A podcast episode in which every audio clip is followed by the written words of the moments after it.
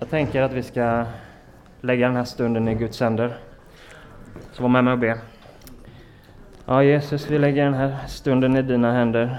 Jag ber att eh, det som sägs och det som hörs här ska vara helt genomsyrat av din Ande och det du vill med den här stunden. Jag ber att det inte är min röst som ska höras i det här rummet, utan det är, det är ditt ord som ska förmedlas. Jag ber helige Ande att du ska komma och föra orden från min mun och lägga dem på varje människas hjärta i det här rummet, Jesus. För vi tror att du är här. Jag känner din närvaro, helige Ande. Du är hjälparen i de här stunderna och du kommer att lägga det här alldeles till rätta så som du vill i varje människa och i varje situation som finns i det här rummet. Jag ber att du ska öppna hjärtan och tala till oss. I Jesu namn. Amen. Amen. Ja, hörni, tack för att jag får komma hit. Jag fick ett samtal ifrån Marie eh, strax innan jul där, som sa att eh, några av er har lyssnat på det jag har pratat om i eh, Varbergs pingstkyrka och min resa. Eh, och ni ville jag skulle komma hit och det gör jag så gärna för jag tycker att det är så häftigt någonstans att, höra att det som jag har att säga och min resa spelar någon roll för någon annan också. Och det har jag märkt eh, bara för ett par månader sedan. Nu var det ju ett halvår sedan jag döpte mig och jag delade mitt vittnesbörd men bara för ja, ett par månader sedan så var det någon pappa som kom fram och sa att hans dotter kände så starkt för det vittnesbördet och de hade verkligen nytta av det. Och jag menar det, det är bara att tacka Gud för att han kan använda oss alla på ett eller annat sätt och få vara vittnen. Eh, så jag kommer så gärna hit och pratar och jag tänker att vi ska inleda för det gick ju så bra senast så jag börjar med samma bibelord.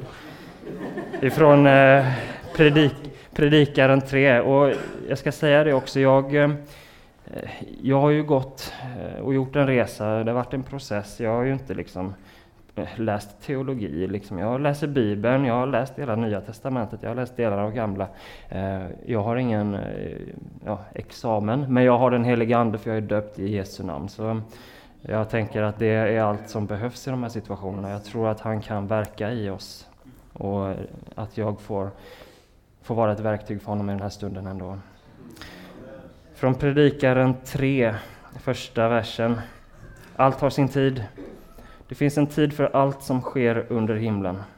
En tid att födas och en tid att dö, en tid att plantera och en tid att rycka upp det planterade. Vi stannar där.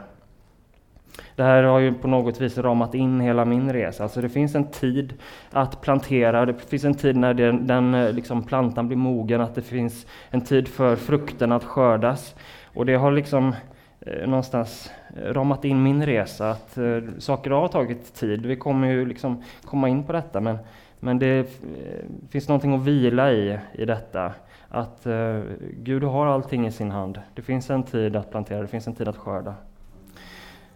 Um, och för de som inte känner mig, uh, jag är uppvuxen i Veddige. Jag är inte född här men jag har bott här sedan jag var tre och sen flyttade vi, jag och min fru Liz, ner till Malmö och pluggade. Men jag har ju ägnat hela min barndom i, i Veddige och i, framförallt i skogen. Um, och eh, min familj, där, där är det ingen som är troende. Jag tror att min farmor gick till Svenska kyrkan och sjöng i kör eller något sånt där. Men det var aldrig någonting som vi pratade om hemma. Eh, jag har ingen, ingen troende i min familj förrän jag, nu är jag ju gift med Lisse, hon har ju Jesus med modersmjölken. Men eh, för min del så har det aldrig funnits liksom i mitt hem, eh, inte i mitt sammanhang. Eh, och jag har inte haft något intresse av det egentligen. Jag, vi spenderade en del tid här faktiskt och det, som du säger Pelle, det var ett tag sedan. Så då var det bänkrader här, det var dörrar här precis och det var lite trångt där ute. Och vi satt här nere i källaren och spelade spel. Eh, jag Liss Liz och Daniel Suarez och Sara, du var väl med kanske någon gång också? Eh, men något intresse för Jesus eller tro fanns inte hos mig, utan intresset eh, det, det kom långt senare. Jag, eh, I åttonde klass så har man ju chansen att konfirmera sig, inte ens det var intressant, då får man ju ändå presenter. Eh, men inte heller det liksom landade i mig. Och sen så träffade jag Liz i nionde klass när de flyttade hit eh, till Veddige då. Och som sagt, där någonstans så introducerades jag väl ändå liksom, för tron och troende människor. Ariel och Maria som är Liz föräldrar, de har ju liksom, allt det här lever de ju i och med. Jag har inte haft det. Och någonstans så tror jag att eh, givetvis så har ju Ariel och Maria och Liz också, de har ju hela, hela tiden, alla år önskat förstås och bett säkert för att eh, det här ska få landa i mig också. För det är en utmaning att leva en troende och en icke troende i ett förhållande. Och det, det vet jag att Liz föräldrar vet. Eh, och därför så ja, det, är en, det är en utmaning och jag vet att det har funnits böner eh, för detta och liksom en önskan över detta. Eh, men, men att man ändå kan vila någonstans eh, i detta och inte stressa upp mig. För i varje människa så finns det ett sånt där utrymme. Det finns redan förberett och det är Gud som har förberett det i varje människa. Alla människor bär på det utrymmet inom sig. Eh, Gud har skapat oss på det viset. Vi ska ta en, en annan bibelvers från Predikaren också faktiskt, bara några verser ner. Så, så står det så här i, i Predikaren 11. Allt har han gjort skönt i sin tid. Även evigheten har han lagt i människornas hjärtan.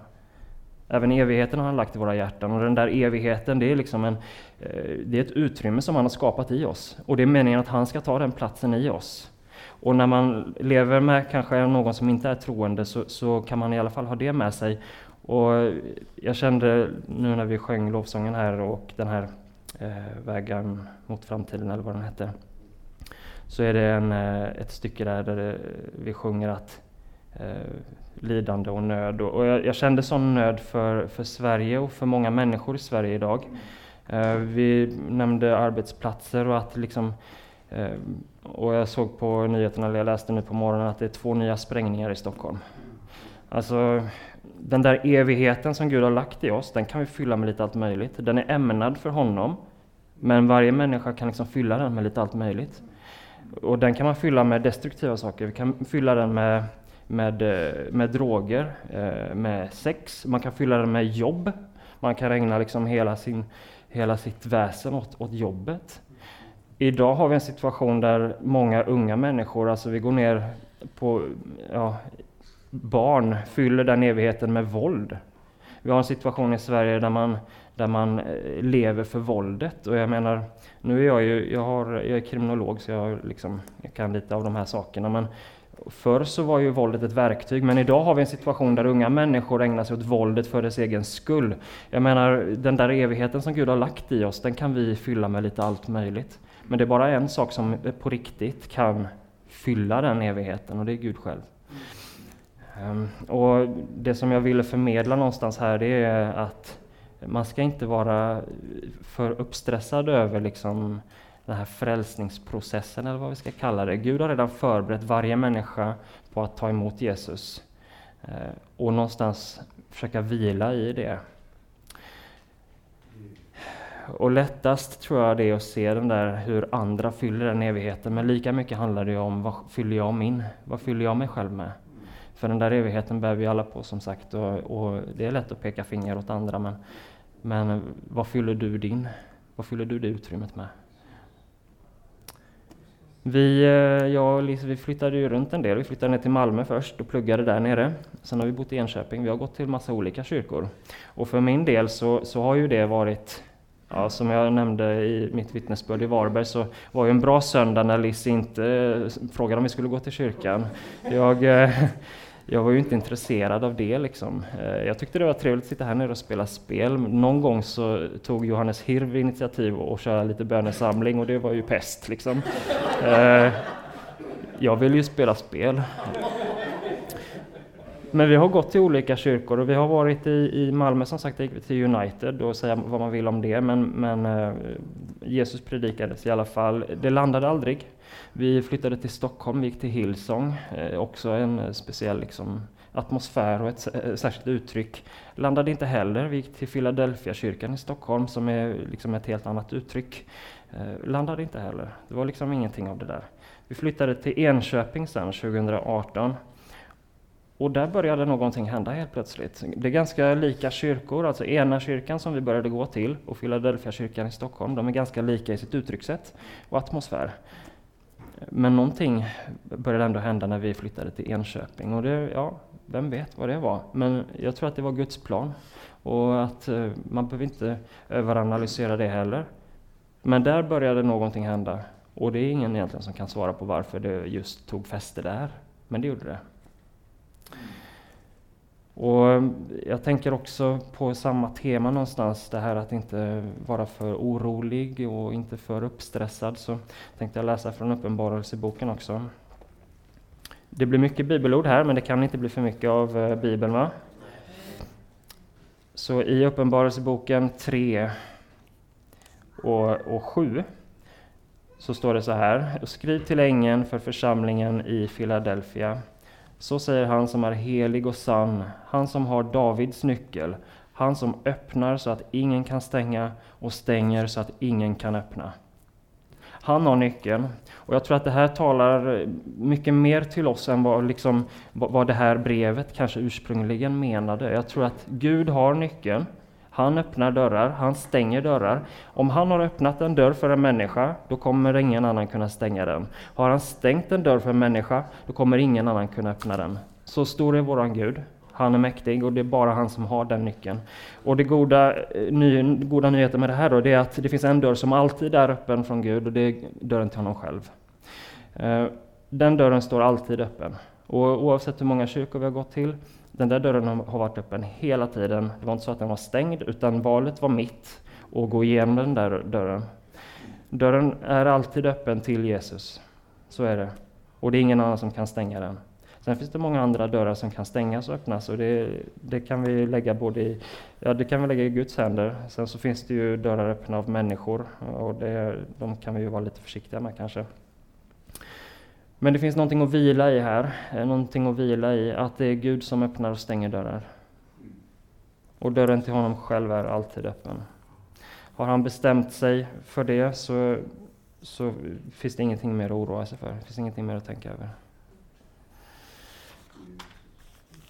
För min del så började det ju som sagt 2018 där i Enköping när det här på något vis började ta tag i mig. Eh, och eh, kyrkan blev viktigare för mig nästan än för, för Liz, hon är så trygg i sin tro. Eh, och vi, vi, vi har ju gått i kyrkan hela tiden, men det var någonting som drog mig dit på ett helt annat sätt från 2018. Och min process eller min resa här har ju varit liksom, det har funnits ett starkt behov av att jobba med frågorna. Liksom. Det har uppstått många frågor och jag tror att det där är, det där är naturligt för, för det här landet där vi inte är inte andliga på det viset. Det finns ju, man ägnar sig åt yoga och sånt där och det kan man ju göra och det finns en andlighet i det kanske men, men vi är inte vana vid, vid det här tänket. Vi är lite som religiösa analfabeter var det någon krönikör som skrev någon gång att vi fattar inte religion, liksom. vi fattar inte tron.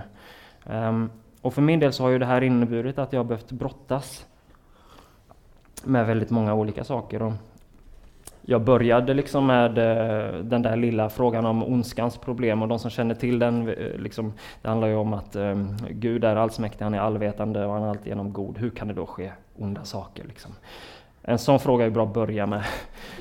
um, men det gjorde jag och jag har jobbat med andra frågor också och jag har brottats verkligen med det där. Um, det har också varit en, en process som jag ser som organisk. Uh, och när vi läser i Guds ord, han, han lämnar ju... Han, Jesus talar i liknelser om växt och frukt. Alltså han pratar inte i mekaniska termer, alltså han pratar om de här sakerna som något levande. Och samma sak är det med tron.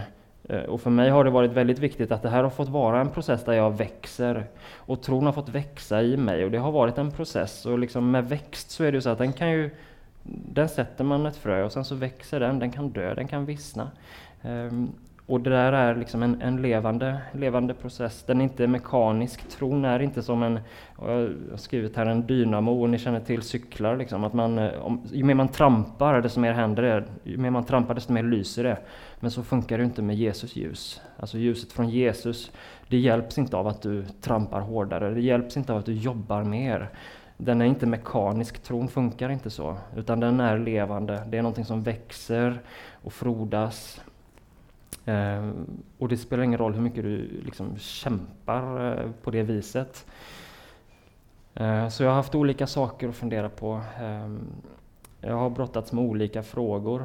Och det där är ju liksom jobbigt. Eh, efter fyra år av brottning så är man ju rätt trött på det. Liksom. Eh, och det sliter och någonstans så, vi ska dela nattvard här sen. Och ett exempel är min första nattvard då var jag i det här liksom och försökte greppa detta med tron. Försökte fatta om det här var på riktigt eller om det bara var sagor. Eh, och min första nattvard var i Enköping där, då, då öppnade eh, pastorn upp liksom att du som, du som inte vet riktigt, kom och dela nattvarden med oss. Och jag gjorde det. Eh, och efter att jag varit framme och tagit del av brödet och, och, och vinet där, så gick jag bara tillbaka till min plats och jag satt och jag grät. För att det var liksom, jag, jag fattade inte. Och någonstans så tror jag att det där var inom mig en, en kamp. Eh, en andlig, andlig kamp och liksom intellektuell kamp också. För att det där var liksom, det är helt olika världsbilder som, som krockar. När man går ifrån att vara liksom som en vanlig eh, Svensson här ute och är ateist och inte har det med sig hemifrån. Liksom. Att det här är, det är kämpigt. Så jag satte mig och jag grät i bänkraden för jag visste inte riktigt vad det här var. Liksom, vart ska det här leda? Vad är det här för någonting? Och det där är en konflikt som har pågått. Um, och jag ska ta ett till bibelord. Jag ska försöka göra den här bilden så tydlig som möjligt, för det här har verkligen landat i mig. Uh, och jag ska läsa från första Kungaboken 8 och 10 och försöka dela en bild över hur det här är. Liksom. Och jag tror att den kan tjäna, eh, tjäna oss alla när vi är ute i, i det här landet och ska prata om Jesus och prata om tro med folk som inte, inte alls kommer därifrån och som inte förstår liksom, vad det här kan vara. Så första Kungaboken 8 och 10, där står det så här. Men när prästerna gick ut ur helgedomen uppfylldes Herrens hus av molnet så att prästerna inte kunde stå och göra tjänst på grund av molnet, eftersom Herrens härlighet uppfyllde Herrens hus. Det som händer i den här berättelsen, och den återges också i Andra krönikeboken, men det som händer här det är att man inviger templet. Eh, det sista man gör är att bära in arken med de två stentavlorna och sen så går, går man ut ur templet och då kommer Herrens härlighet och han bygger sitt hus. Det är då han tar sin plats i templet. Och för mig, jag hörde det här bibelordet i en predikan och det landade så hårt i mig för att det här var ju liksom inte för mig en bild över ett hus, och ett tempel med stenar och pelare, utan det här var ju en bild över mig själv. För Herrens härlighet har på något vis, han, han jobbar i mig. Och vi kan ju läsa på andra ställen i, i Bibeln, eh, i första Korintierbrevet så skriver Paulus om att vi är Guds tempel. Vet ni inte att ni är Guds tempel? Vi är också ett tempel. Ehm, och samma i, eh, i Johannes 14 och 20 så står det att, eh, ska säga, den dagen ska ni förstå att jag är i min far och att ni är i mig och jag i er. Alltså han bor i oss. Och någonstans, det där är också en process. När Herren bygger hus, eh, han tar sin plats i oss också. Han bygger ett hus i oss också. Han bygger sitt tempel i oss. Och i det där, om vi tittar då på den här eh, invigningen av, av templet i Jerusalem där, så ser vi att prästerna kunde inte stå och göra tjänst. Och någonstans är det detta jag vill komma till. Alltså när man jobbar med de här frågorna, när man går liksom från ena sidan till den andra sidan och man känner den här konflikten, det är någonting som slutar att fungera. Det som händer i den här berättelsen det är att prästerskapet, alltså de som ska styra och de som ska leda sitt folk, de kan inte längre stå och göra tjänst. De, Herrens härlighet liksom tvingar ut dem och de kan inte längre göra sitt jobb. Det är lite som att tänka på ett flygplan eller en instrumentbräda i bilen, liksom att alla lamporna bara börjar blinka och liksom instrumentbrädan slutar funka. Saker slutar fungera. Man kan inte längre styra den här bilen och, eller flygplanet. Och, och samma händer, tror jag, i, i en människa som går ifrån den här ena sidan till den andra sidan. Saker slutar fungera. Det är någonting som inte funkar längre. Och så var det för mig när jag tog den där första nattvarden. Det var liksom, jag greppade det inte och någonstans så pågår det där inom mig utan att jag själv har någon kontroll över det. Och när Herren bygger hus i oss, då tror jag att det är precis det här som händer.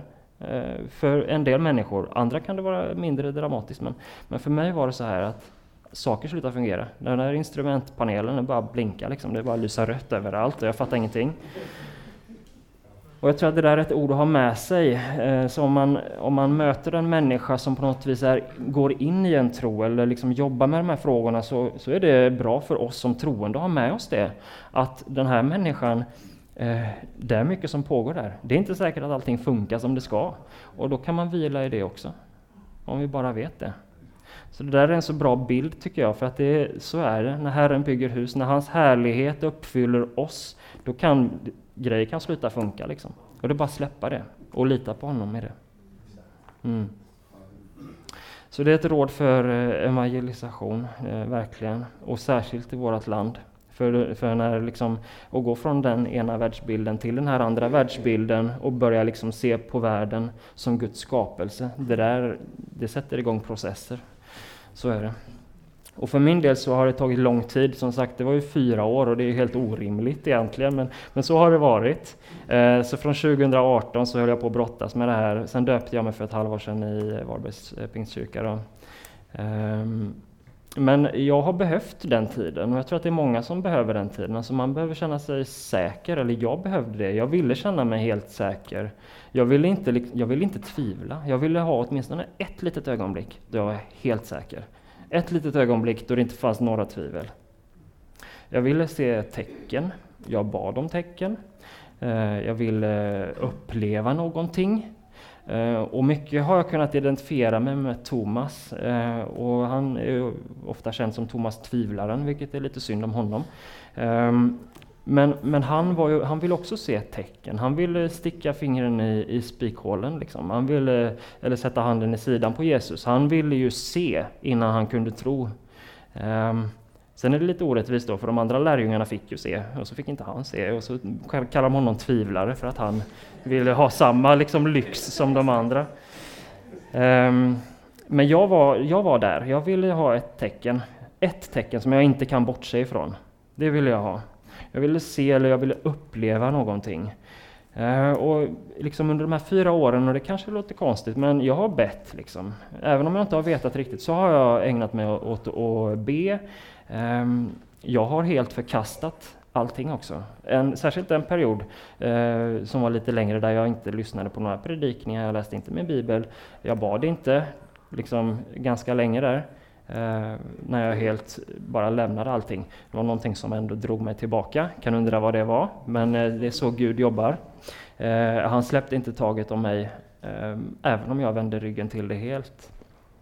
Och någonstans i det här när jag har bett och liksom försökt, då har jag också försökt göra mer.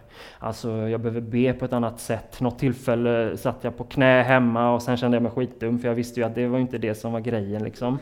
Eh, och jag försöker liksom eh, tänka att jag ska synda mindre. Nej, jag, jag, är för, jag har för mycket synd i mitt liv för att, det här ska, för att det ska hända någonting för nästa steg.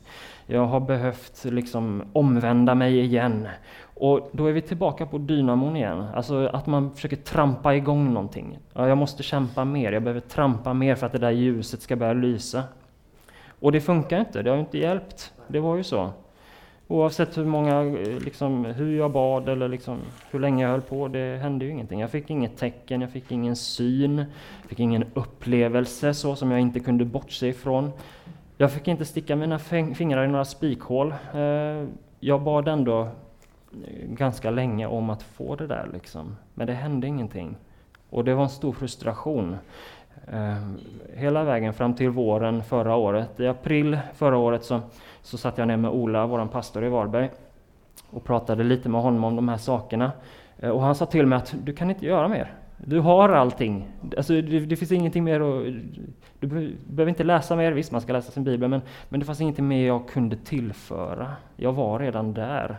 Eh, och efter det där samtalet, jag var ju liksom trött på allt och jag var väl inte så nöjd kanske med det han hade sagt eh, med en gång där, men sen jag var så trött på, på tvivel, jag var trött på allt analyserande, för det är också så jag är lagd. Och jag tror att det är många som är lagda på det viset. Man analyserar liksom och, och tänker och alldeles för mycket. Liksom. Och efter att jag hade det där samtalet med Ola så, så råkade jag på ett, ett stycke i Romarbrevet 10. Romarbrevet 10 från första versen där så skriver Paulus så här. Bröder, mitt hjärtas önskan och min bön till Gud för dem är att de ska bli frälsta. Han pratar om israelerna här, eller folket där i Israel. Då. Jag kan vittna om att de har en iver för Gud, men de saknar den rätta insikten. De känner inte rättfärdigheten från Gud, utan försöker upprätta sin egen rättfärdighet. Och därför har de inte underordnat sig rättfärdigheten från Gud. Någonstans så, där kände jag ju igen mig. Det här fick jag liksom efter det här samtalet med Ola och jag kände igen mig precis. Det är precis det här. Jag har en iver för Gud. Jag vill ju verkligen komma någonstans. Alltså, jag var ju i ett vägskäl där. Antingen så, så blir det dop eller så blir det liksom eh, skit i allt. Så var det. Där var jag. Och liksom det, det finns... Där stod jag och jag läste detta och jag kände igen mig i detta. Jag hade en iver för Gud, men jag hade inte den rätta insikten. Jag försökte upprätta min egen rättfärdighet. Det var det jag höll på att jobba med hela tiden. Liksom. Upprätta min egen rättfärdighet och det funkar inte. Ja, eh, och där någonstans så kom också förändringen. Det var april 2022 då, förra året. Och där någonstans så förändrades allting. Och det Ja, man kan nästan säga att det var från en dag till en annan. Det var nästan från en dag till en annan, då allting förändrades. För min bön förr, som jag sa, det var ett tecken.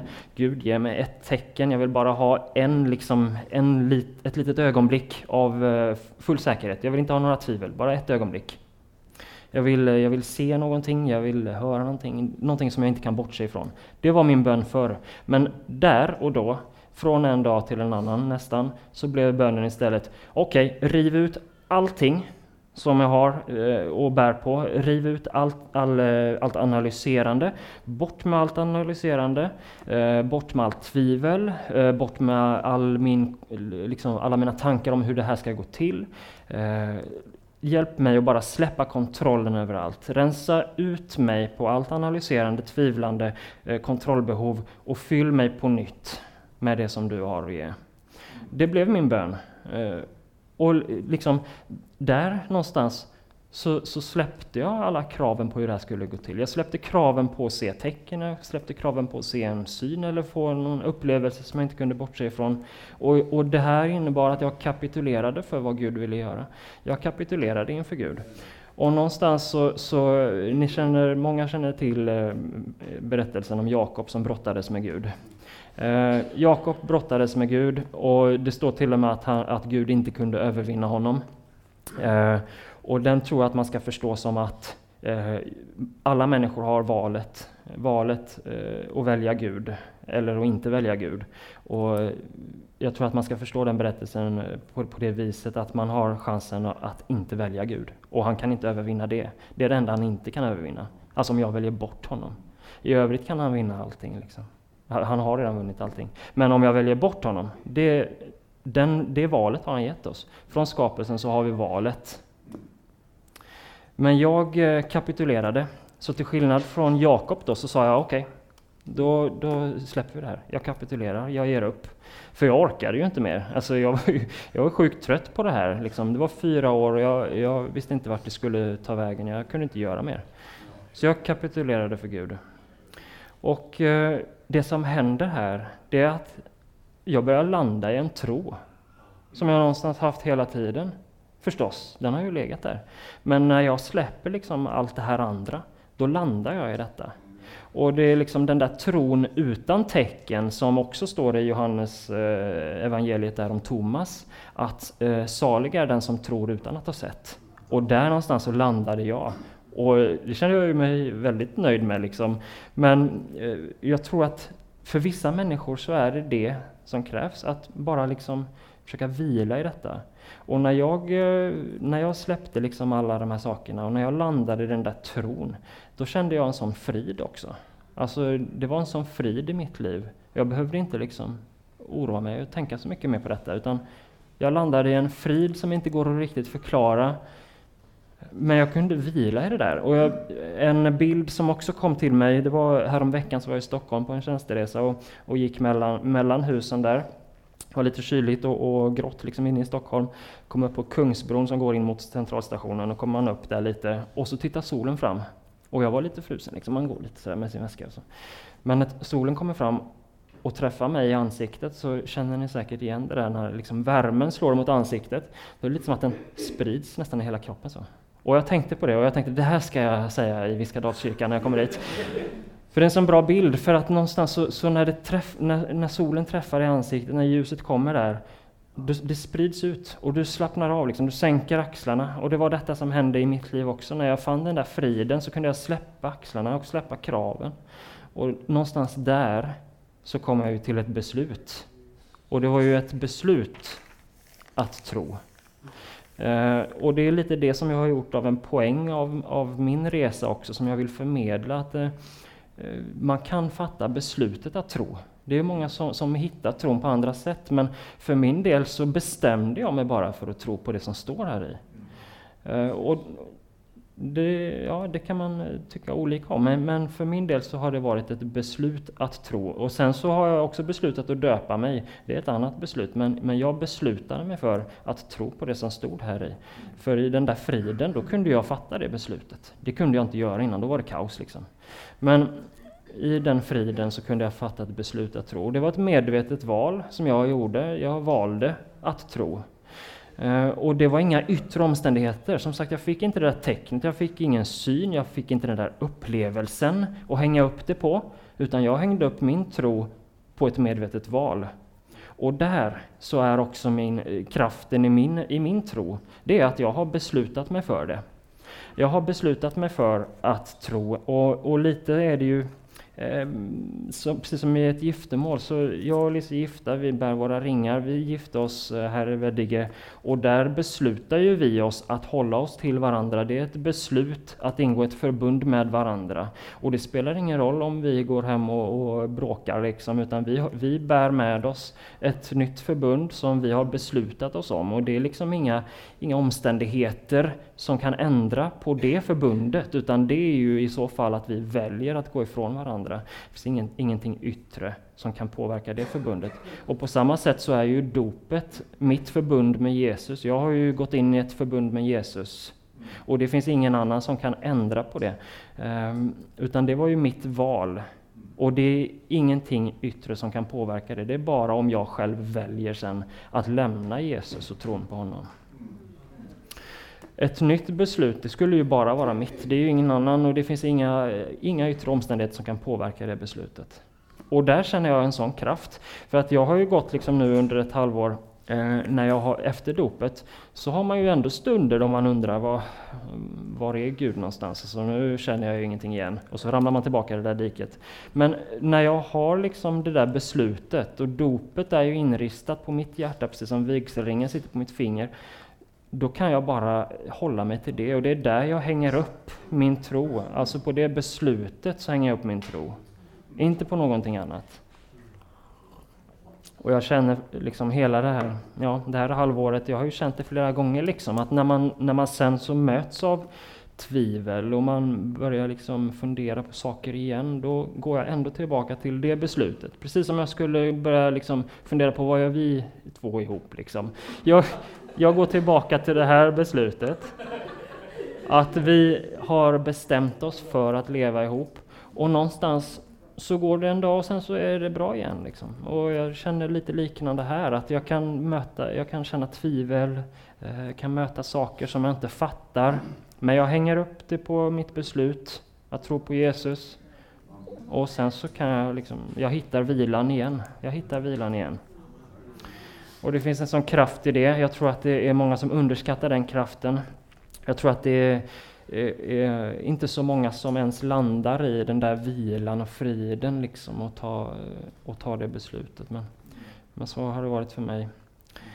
Eh, och när jag satt och skrev lite på den här predikan så eh, så gjorde min fru en liten eh, kommentar på, på min predikan och undrade om brottningen slutade. slutar där. Liksom. Och det gör den ju förstås inte. Vi brottas ju hela tiden.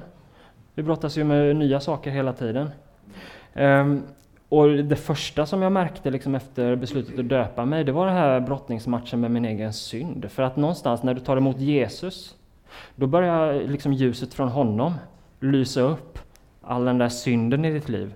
Det var det första jag märkte, eh, bland det första i alla fall. Att eh, jag har valt att leva med Jesus och jag vet vad, vad det står i hans ord. Vi nämnde bergspredikan. Oh wow, shit, nu är det ju allvar liksom. Eh, och när, när liksom du släpper in ljuset från Jesus i ditt liv, då, då lyser det upp alla de där bitarna. Det där är en brottningsmatch som kommer pågå hela livet. Men där någonstans så, så liksom får man ju brottas och sen så är det en annan grej att försöka leva i nåden. det där är en utmaning. Att påminna sig om vad Jesus har gjort, vad det innebär att få den nåden och liksom vad innebär Jesu kärlek i mitt liv. För det, det, det är liksom, nu ska vi ta nattvarden här och jag tror att det där är, eh, han inrättade nattvarden åt oss för att vi lättare ska kunna påminna oss. Det handlar inte egentligen, tror jag, man kan prata mycket om nattvarden, men, men det har inte med liksom vinet och, och brödet i sig att göra, utan det handlar om vi, att vi hjälper oss själva och påminna oss om vad han har gjort för oss. Och det där är ju också en brottningsmatch, att leva i nåden och att liksom på något vis finna sig i vilken kärlek man har fått, vilken förlåtelse man har fått och kunna sedan föra det vidare på ett bra sätt. Jag tror inte att vi kan bli riktigt bra vittnen innan vi lär oss att leva i nåden ifrån Jesus. Och den stora skillnaden då för att svara på den där frågan om brottningen fortsätter eller inte. Brottningen fortsätter men den stora skillnaden är ju det här förbundet.